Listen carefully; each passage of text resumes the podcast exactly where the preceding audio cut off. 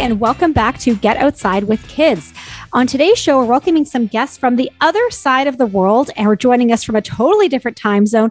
And as soon as you hear their accents, I bet you'll know where they're from. We're very honored to have Kate's wonderful parents here joining us all the way from Australia on the show today to share some of their amazing tips of raising three wonderful children and what it was maybe like to parent a little bit back then. It is pretty exciting to have my mum and dad here on the podcast, and particularly because today is a very, very special day for them. Today is their 50th wedding anniversary. That's right, five zero, and they are celebrating in Australia. And so, really excited to have my mum and dad here on the podcast. Welcome, mum and dad. To everybody else, they're called Sue and Peter. Welcome to the podcast, mum and dad. Thanks for being here. Thanks, Kate. Thanks, Kate. It's lovely to be here. Yeah. Well, first off, let's just say congratulations because 50 years that's a heck of a long time, uh, you know, to be married with another and have such a wonderful relationship. So, congratulations to you both. And why don't we take it back to 50 years? Let's do a bit of a, a way back playback to start. We did this with a previous guest on the show where she kind of asked us to envision what our childhood was like growing up and when a time when we were really immersed in play outside, if that happened to be the place, and what that looked like. So, maybe we'll do that exercise since we have, you know, another generation here on the podcast with us tonight. And I want you to think back to a time in your own childhood growing up when you were having a blast outside playing some of your friends. Paint us a picture of what that looked like for you growing up. And Sue, maybe I'll start with you first. Um, well, Jen, I grew up in um, in the 50s in the UK on a farm in Dorset. So I spent most of my life outside, I guess, most of the days when I was at home outside with my father. I was his right hand person and I absolutely loved being outside. We had tents. We used to camp outside in the paddocks quite often on the weekends, that sort of thing. Um, we made cubbies all over our farm. We rode horses. And yeah, it was a very outdoorsy sort of upbringing, I guess. Awesome. Well, Pete, why don't we turn it over to you and tell us a little bit about your childhood and what that looked like growing up where you were? Well, where I grew up was in a, um, a middle sort of lower socioeconomic suburb, and uh, there were no fences and there were no boundaries, and we were allowed to roam wherever we wanted from a pretty early age. And not far from where I lived, there was just bush with swamps and lakes. And I used to go down there with my mate on a Saturday afternoon and we just splash around in the lakes and look for teddies, tadpoles. And, uh, and we just had a glorious time. It was a, was a wilderness area that we we're, and mum and dad ne- never seemed to worry about us and we didn't get into any terrible trouble. So it was great fun. I guess I'm kind of interested as your daughter. When you had kids yourselves then um, in the late 70s and early 80s, how did that impact, how did those kind of upbringings from your generation kind of impact how you wanted to raise your kids? And what was different in the 80s, do you think, already than what was different from when you were growing up in the 50s in the UK and in Australia? Kate, I have a little story that probably illustrates some of the difference. When I was living as a child on, a, on our farm, when I was probably about eight years old, um, I had a friend who lived on the neighbouring farm, and her mother, I used to go over there, her mother would give us a basket with some potatoes and a box of matches. And and we and, and a packet of sausages, and we would go off and and she'd say, "I'll see you later on, dears," and we'd go off on the farm and make a little fire, and we'd cook the sausages and we'd put the potatoes in the embers and we'd sit out there. Jen's face right now. and we'd put the fire out and that would be that would be a fun day. Oh so oh my gosh. I guess Can you we never let you guys do anything like that because things by the 80s, we were all, all being a little bit more careful with our children. What a great story. I mean, Kate, can you imagine? I mean, our oldest children right now are only five, so not quite eight. But I certainly can't imagine in a few years being like, here's some raw food, make yourself a fire in the woods somewhere safely and return to us.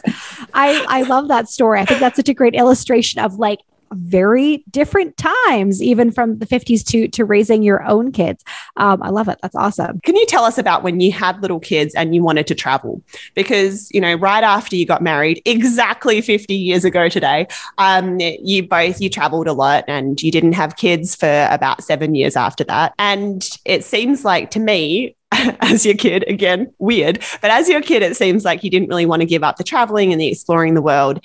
Um, how did you, maybe you can take people through like what that looked like for you, um, raising your three kids and where you chose to live and how you chose to travel and the sorts of, the sorts of trips you were doing with newborns and toddlers um, all over the world. The first trip that we did was um, with children was when Tim was two, nearly two, was he? Uh, and we went to Canada in 19, the end of 1980, and I was pregnant with Anna. And we spent two years in Toronto. Anna was born in the in the um, a couple of months after we arrived, and we did our, did our first trip right across Canada in a camping in a, uh, a combi the following year. So, Pete, probably you could talk a little bit more about that trip because that was a great trip, wasn't it? Right across to the west coast of Vancouver and then back again across the prairies. And I can remember Canadians saying to us, You're doing what? With a couple of young kids, and why would you go across the, the prairies because it's so boring? But we had that was our first wonderful trip with children, I think. It was great fun it was very easy. We had no problems with the, the kids. On long trips, they seemed just, they got so used to the fact that we are never going to stop. In fact, if they, uh, I had a rule as the driver, is that we would not stop for toilets. So they had to sit on the potty in the car. And then, um, and then even for more than, you know, uh, and then we would uh, eventually, when they were finished, I'd stop the car, open the, Sue open the door, and we'd just chuck it out in the bush, and then we keep going like a little harsh parenting standards on those side of things. I don't. If, if anyone's listening in, please do not throw your child's waste out of uh, moving vehicle anytime. Not You're not allowed to sit on the potty in a moving vehicle anymore. Also, either. yeah. Also, don't unbuckle your child. I guess. Well, that brings us to were there even car seats? I guess at that time that would have been the early '80s, like you said. Did your kids even have car seats at that time? There was. We took a car seat uh, with us from Australia, but uh, the baby would just be in a cot on the floor because there was no uh, there were no capsules for babies in those days. I think also it sounds to me like Australia.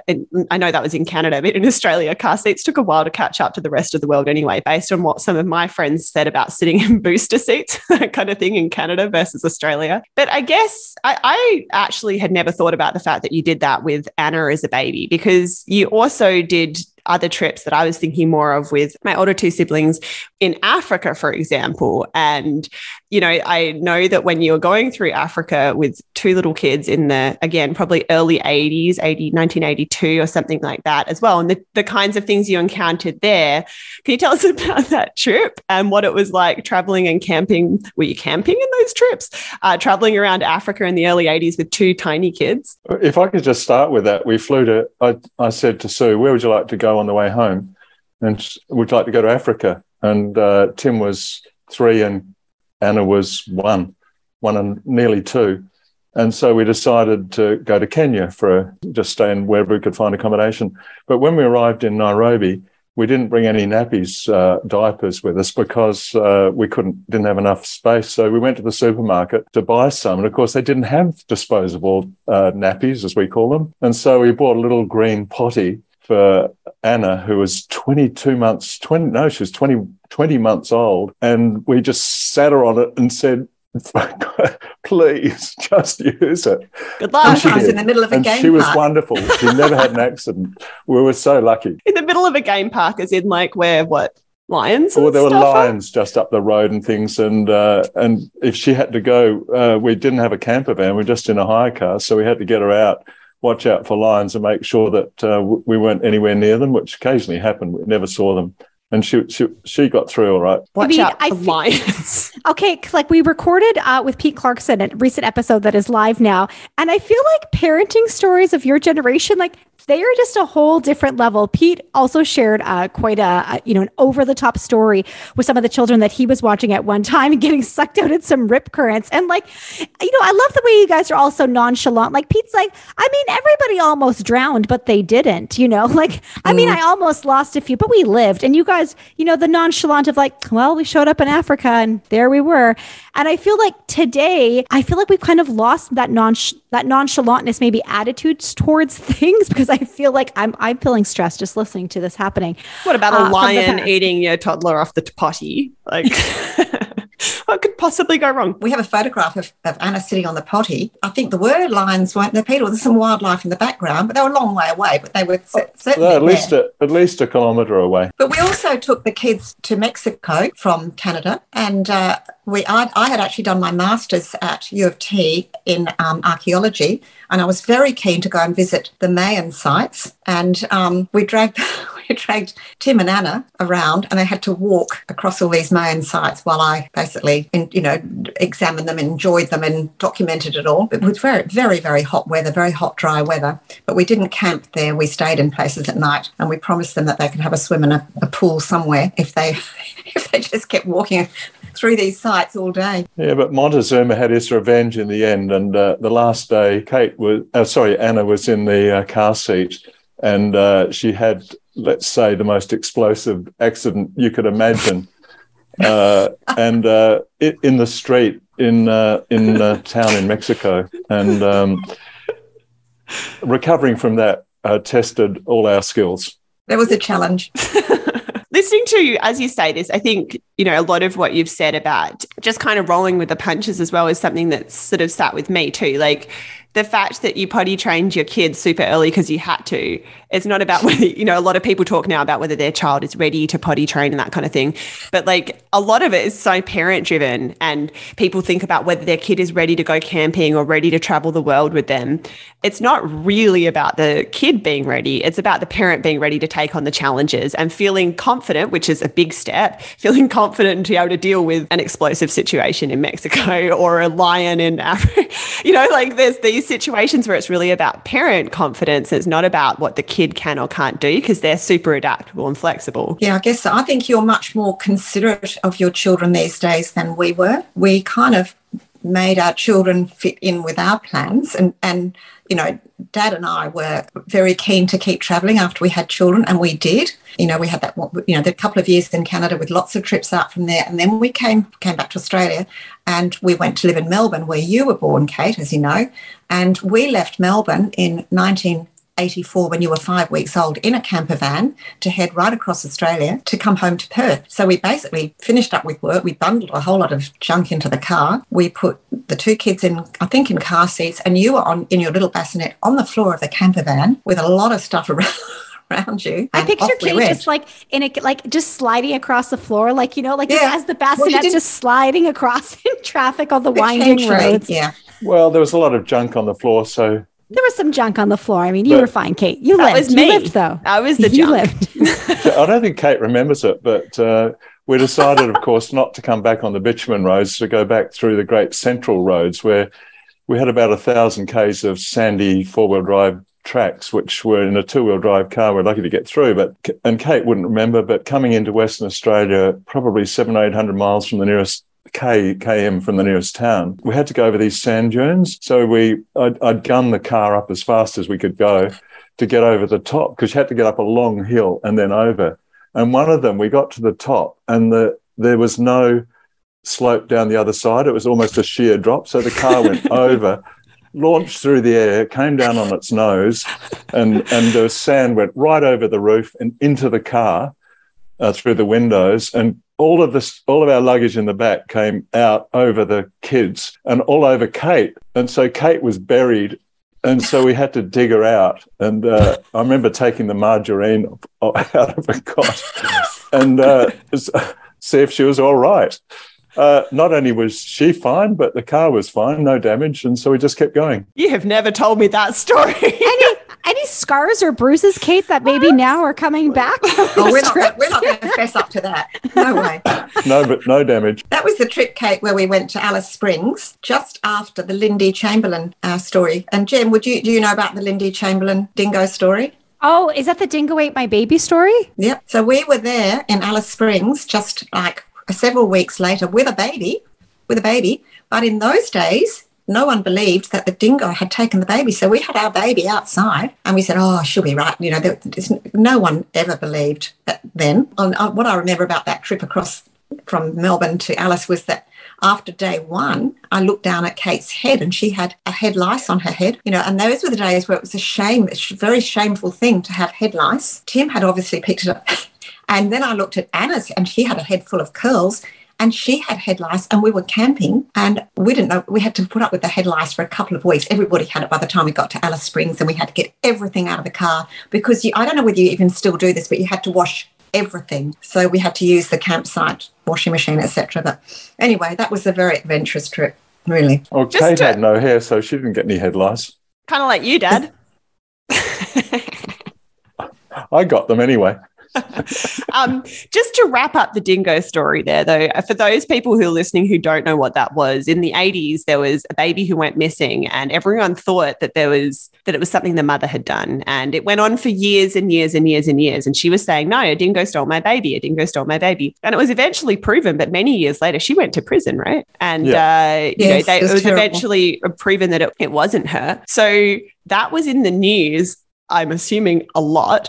And then oh, mum yes. and dad took me, a beautiful, perfect, could we say, baby, uh, into the. of course. the same campsite. the what? Really? Yeah. You, the Alice same Springs camp, the wonderful. Ayers Rock campsite. That's just wonderful. Yeah. So anyway, many many years later, like when I remember the story breaking, it was found she was released and it was found that she was innocent. But I guess then kind of moving on to when we were like kids, I, I have so many memories of being in the uh, VW camper van with everybody. And like dad said, we don't stop. We didn't stop for anything.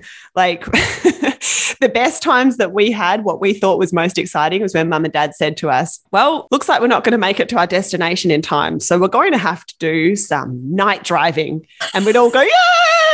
Hey, mum, can you tell us what it was like to? Because my memory was like the best fun ever driving through the entire night. Could you tell us what was actually happening there and where did we sleep? Well, you stayed in your car seats. So we put your pajamas on, and we sometimes I so I'd get in the back and I'd prepare dinner for you. Hold on, on, think, on the stove, right? There's a stove yeah. in the back. You you had. I, we I don't really want to. I don't really want to own up to that, but I kind we of gave stopped. you some dinner. so unsafe. Um, dinner was arranged. We won't say. We won't say how. Dinner. The children received dinner. The children yeah. received dinner, dinner without stopping. You, you, were so excited, and we knew that we'd pull the wool over your eyes, really. But you basically had your dinner, and then you brushed your teeth, and then you went to sleep. And we kept driving through the night. If we needed to get somewhere, if we, you know, if, if we were behind schedule, that's what we did. But we made it into an adventure, and um, really, it was it worked very well. I think this is sort of given an overview of how you raised us as kids, you know, like lots of adventures, lots of like, we'll figure it out as we go kind of thing. What do you think now you have six beautiful grandkids, two of whom are Canadians, Australians, and just amazing children?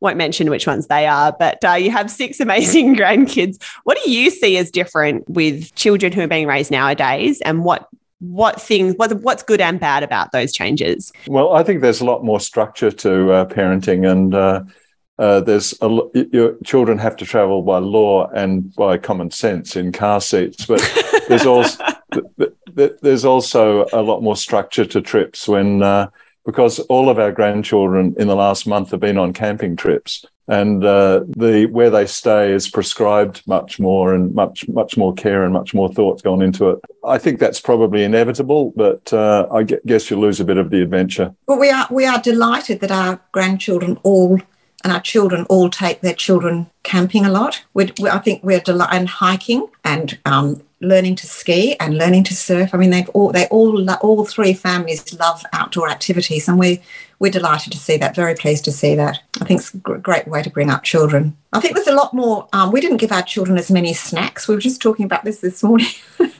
Hold on. That, Tell us how you avoided that then, because I do not want to give my kids so many snacks. What do I do to stop? Just stop. I don't remember having snacks as a kid either. We gave them three meals a day, but uh, and in between you might have a piece of fruit. But there's not this. Comp- the, I feel now, and I'm not talking about any specific um, uh-huh. families in particular, uh-huh. but this generation of children seem to have a multitude of snacks available to them through the day, and uh, that's just not what how we we didn't have commercial you know, we didn't buy that sort of food anyway. It wasn't really available. These little packets of, you know, various things. We just didn't have that sort of food. So there may have been, you know, a piece of fruit or a piece of cheese or something through the day, but not the constant snacking. I think that's what's different. We've even said there was there there wasn't even water bottles when we grew up. I think we were just chatting the other night, Kate. Like now yeah. our kids go everywhere with a water bottle. They each have their own. They go everywhere. And I was like, I think I was an adult. The first water bottle that I had, like my own reusable water bottle. Like I never had one as a kid. Our parents were like, there'll probably be a fountain when you get there if you're thirsty. Like they just didn't really think about it. You're like, surely there'll be a water fountain on the way. Or yeah. I don't know, we'll stumble into somebody's house and find some water. But you like you never really brought food or water for your kids. Like you said, you just no. waited until you got to the destination. Yeah. And like mom and dad would always say to us before we left the house, have a big drink of water and then That's it. That's it. yeah. That's it. Kate, to answer your question about uh, what do you say when the kids ask for something, I used to I used to always uh, have my own uh, store of lollies or sweets for the kids in the front. I know, Dad has lollies. The rule rule was you weren't allowed to ask for them. If you asked for them, you didn't get them. Yeah, we'd sing we'd sing songs to try and convince you. But yeah, it's true. Like you say, when we did these, even we'd pretty frequently do a car ride that was three and a half hours or three hours forty five, maybe in the older van on a longer road and we wouldn't need anything on that. Whereas now, I think if Jen and I were planning a trip, maybe it's because of the age our kids are as well. They are younger, and we're trying to distract them from screaming their heads off in the car seats. But um, we would have a lot of snacks on that kind of drive, right, Jen? We did a whole episode about it recently. I, I would have like an entire day's worth of food for sure. Like we were, we were just up in Pemberton last weekend, and so you know it's about it's almost about a three hour drive, you know, each way, plus some a few extra snacks because we're going to do some bike park stuff. But like I literally packed up like at least like we could have been stranded overnight and we would have been fine for food for sure. I mean, to be fair, that is something that can happen in BC. Maybe not this week, but like in the winter, you can get stranded. Mum, I just wanted to ask you a couple questions. Jen and I both have full time jobs. We're both working mums, we are around a lot of other mums who are also working full time. You know, I think your career path is really interesting to pretty much every mum I ever speak to, every friend I've ever made who who I tell them about your career path. It's really they're really fascinated by it. So I know you wouldn't toot your own horn on this, but you started as a nurse. You returned to university after working as a nurse. You then went on to get your master's in archaeology. Then, when I was two years old, returned to university again to become a lawyer and entered the legal profession at the age of 40 or 41, which I think to people, every single person I've ever told that story to, they are like, oh my gosh. Firstly, wow, that's impressive. Secondly, how on earth did she do that with little kids? Because I can barely hold things together and I'd love to pursue further education. I'd love to change careers. I'd love to make a change for my family that would be better for all of us, but I, I can't get to it. Can you share what that was like, particularly the parts when you had kids, you know, and and that shift? I know you've talked to me about it before. The shift from when you were wanting to get deeply into archaeology and how you had to kind of change that um, as a result of, of being a parent? Firstly, um, I think I couldn't have done any of it without Pete's support. Pete came from a, uh, a, family where his mother worked unusually for her times. She was she was the person who I credit with getting me to university when I didn't think I could do it at 20 when I married. Um, she encouraged me to do that. So that's and and and Pete has always been enormously supportive with me. With I, I went to university first when I was 20 before I had I started university in, in in Australia. Then we went to Canada and I wasn't going to study. I'd, I had Anna, the second child, almost as soon as we arrived. Uh, and then I realised that I was actually going to get a bit bored and depressed over there. So I decided to go back to university, which was fully supported by Pete. That was a very tough couple of years doing a master's at a Canadian university with a with a tiny kid, right? Like you with left a Canada, newborn baby. That was her first two years of her life. Yeah, I managed to find somebody in the building. We were in a, university building accommodation, and there was somebody there who was actually a paediatric nurse who couldn't work in Canada. She looked after, so I would rush down to her apartment, leave the kids with her, breastfeed before I went, leave the kids, run down to the campus at U of T, go to my lectures, go to my um, tutorials, and run back and feed again, you know, whatever. So that we got through, that was a very tough couple of years at university. Then we came home. And then when you were very young, I really want, loved archaeology, wanted to do a PhD. But I soon realised it meant being away in remote areas in Australia. Uh, I'd have to be away. I had three children by then. I would have to be away from home. So could, that couldn't be done. So I had to change course and, and find another profession. So um, I'm sorry, to- by the way. I'm no. sorry because I know whenever you've talked about going on digs and archaeology, and even just now, the story you told about Mexico, you know, like that was something you were really into, and you couldn't you couldn't do it because you chose to raise us. You chose to have us. It was never a, never a practical road for me, really. Yeah, with again with Dad's uh, you know incredible support and and and his mother, um, I got into law, you know, started law school and and did four years at law school. Uh, and that was that was a you know, it was a tough time. So what I would do, I, I would again go down to my lectures and come back and be, you know, be a mother during the day. And then as soon as Pete got home in the evening, I basically disappeared. So dad took it, you know, played a large part in looking after your kids after after you know after school after after the evening meal. I would go down to, to the library, which wasn't all that far away, and study every evening and every weekend basically for four, you know, more more or less for four years. But we still had our camping holidays. I think it's really interesting to hear this though, because I hear a lot of parents of our age, kids with young kids, where the mother is by default stepping back from her career and her passions and her interests because the father or the other parent, it's not always a mother and a father, but the other parent's career is further advanced. And so by doing that and by removing yourself from the workplace for many, many years, you lose the ability to get any further ahead anyway.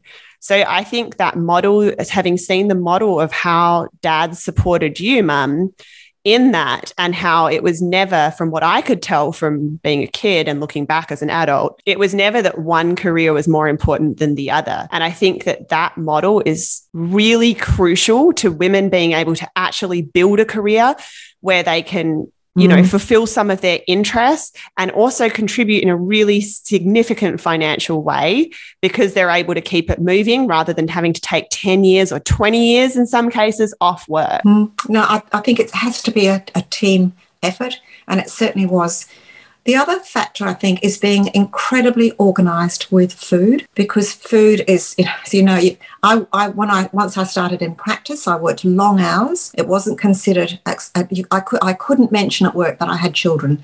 In fact, when I first went for my articles interviews, I was asked by one of the partners in a law firm, "Have you got children?" And I had to say, "Well, yes, I have three. Well, what do you plan to do if a client comes in at 6 p.m and you've got to get home to your family. And I just replied, "Well, that's all sorted out. Thank you know, that's all. That, what a that's jerk in an interview. That's yep. not even legal. Anyway, I know. No, I'm, I'm, glad we've, I'm glad we've passed some of those things. It wasn't that acceptable then, but I figured, look, what do I do here? Um, I need a job. I either, you know, arc up and say I'm not going to answer that question, or I just deal with it and dismiss it almost. So that was fine, but I didn't take a job at that firm because I figured if they've got that, if there's that sort of attitude, it's not really where I want to be. But it wasn't acceptable in those days. I, I think it's probably a little bit the same still in law firms. It's very difficult to pursue a career as a mother in a law firm or in a law office. It's hard, you know, you've got just, it's just such hard work. And, you know, at six o'clock at night, you, you know, you're, you're not, you're not expected to leave at six o'clock at night, which is when I left. And that was considered early because the men often, and this is a little story I have to, I have to share. There was a partner in this law firm that I worked in. He used to come into my office at night. He had a stay-at-home wife, and um, uh, he he used to come and sit in my office and try, you know, just for a chat at six o'clock because he didn't really want to go home to the five children and ask Nick out. Um, he wanted to hang about the office. And one day, his wife phoned. She said to his his assistant, could you tell him, tell my husband that I've cooked dinner, I've put it on the table, but sorry, the dog's got his dinner. And there's nothing left for him at home. wow. Probably in more ways than one. There, was, a, there was, was definitely nothing was, left.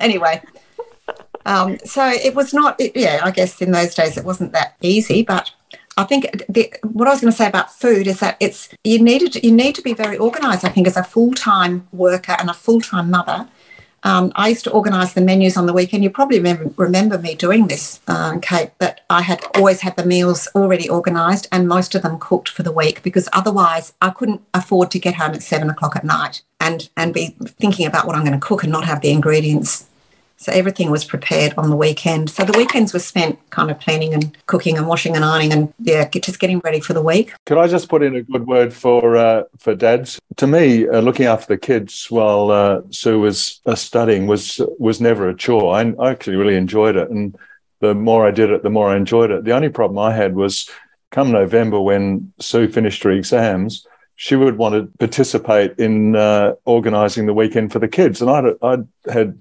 months of doing, uh, especially Sundays, organising things. I found it, you know, having having to share the uh, care of the kids on the weekends was was sometimes a little difficult, but it was good fun. We made up made up games with the kids. So, and one of them was the magical mystery tours. Do you remember those, Kate? Mm-hmm. What I'd do is blindfold the kids, stick them in the car, uh, and then uh, I'd drive somewhere. This is in the city, and I'd go round and round circles so they wouldn't know where we were. Then we'd stop, and I'd get them all out of the car and march them along somewhere and have them standing there. Then see if they could guess where we were. And uh, of course, it would damn near impossible. And uh, we'd go to like their great grandmother's grave in the cemetery. So, hey, look.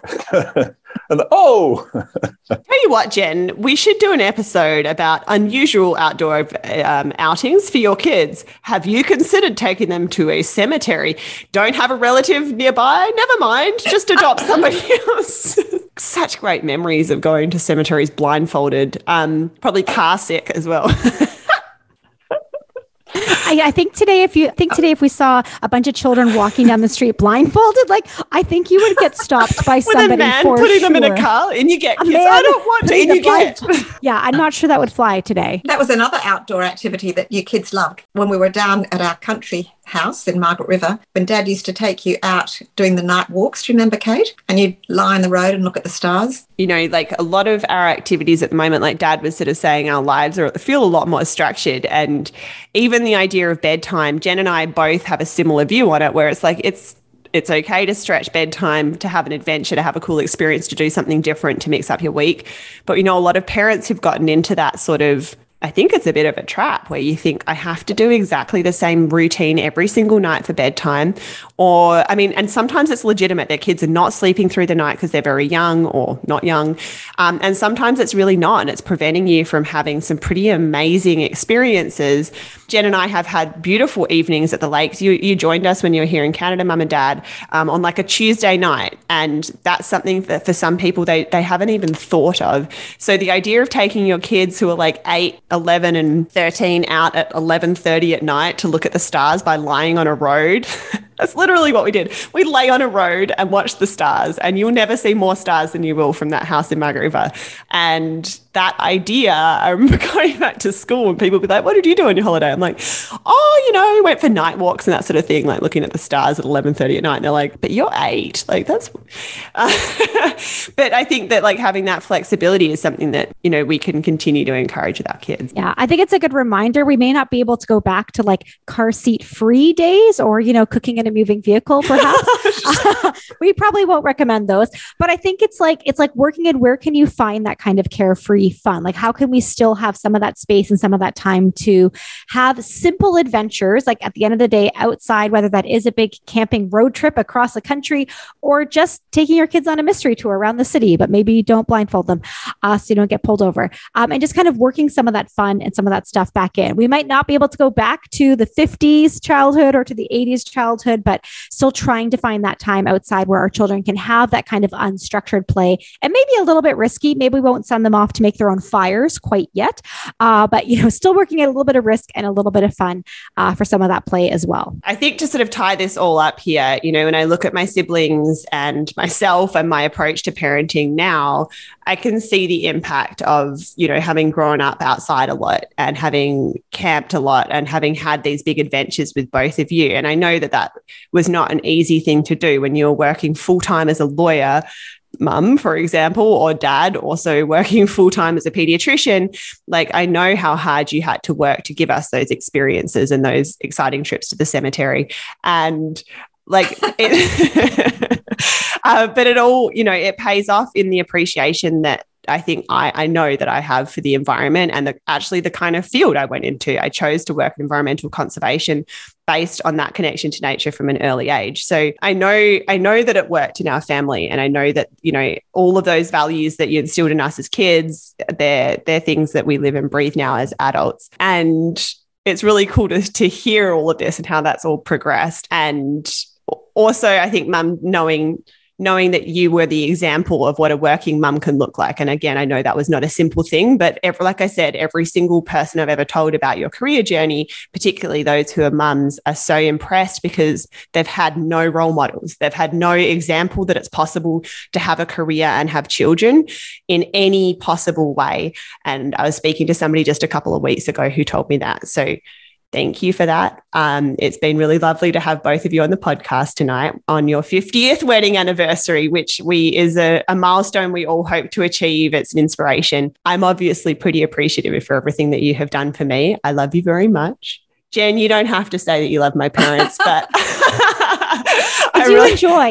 I do enjoy my time with you very much, and we look forward to another trip back to Canada soon. Yes. Oh, we'll be, we'll be back, Jen. We love coming to Canada, and we're so you know we love coming to see all of you guys um, particularly Kate and Vince and the, and the girls, of course, and going camping with you all. It was great. And thank you for lending us your camping gear last time, by the way. anytime, anytime. so good. And we're loving your podcasts. Keep going. They're great. They're inspirational. Fantastic. Well done. Great. Well, thanks so much to my parents, Sue and Peter Le Souef, for being here tonight. Um, if you would like to catch up on our episodes, you can go visit our website at www.getoutsidewithkids.com. You can find our Get Outside with Kids podcast anywhere you listen to podcasts. You can also find us over on Instagram at Get Outside with Kids. We'd love to hear your messages over there. We'd love to hear how you're enjoying the show. And we'd love it if you can share these episodes with a friend. We'll be back again next week with another episode of Get Outside with Kids.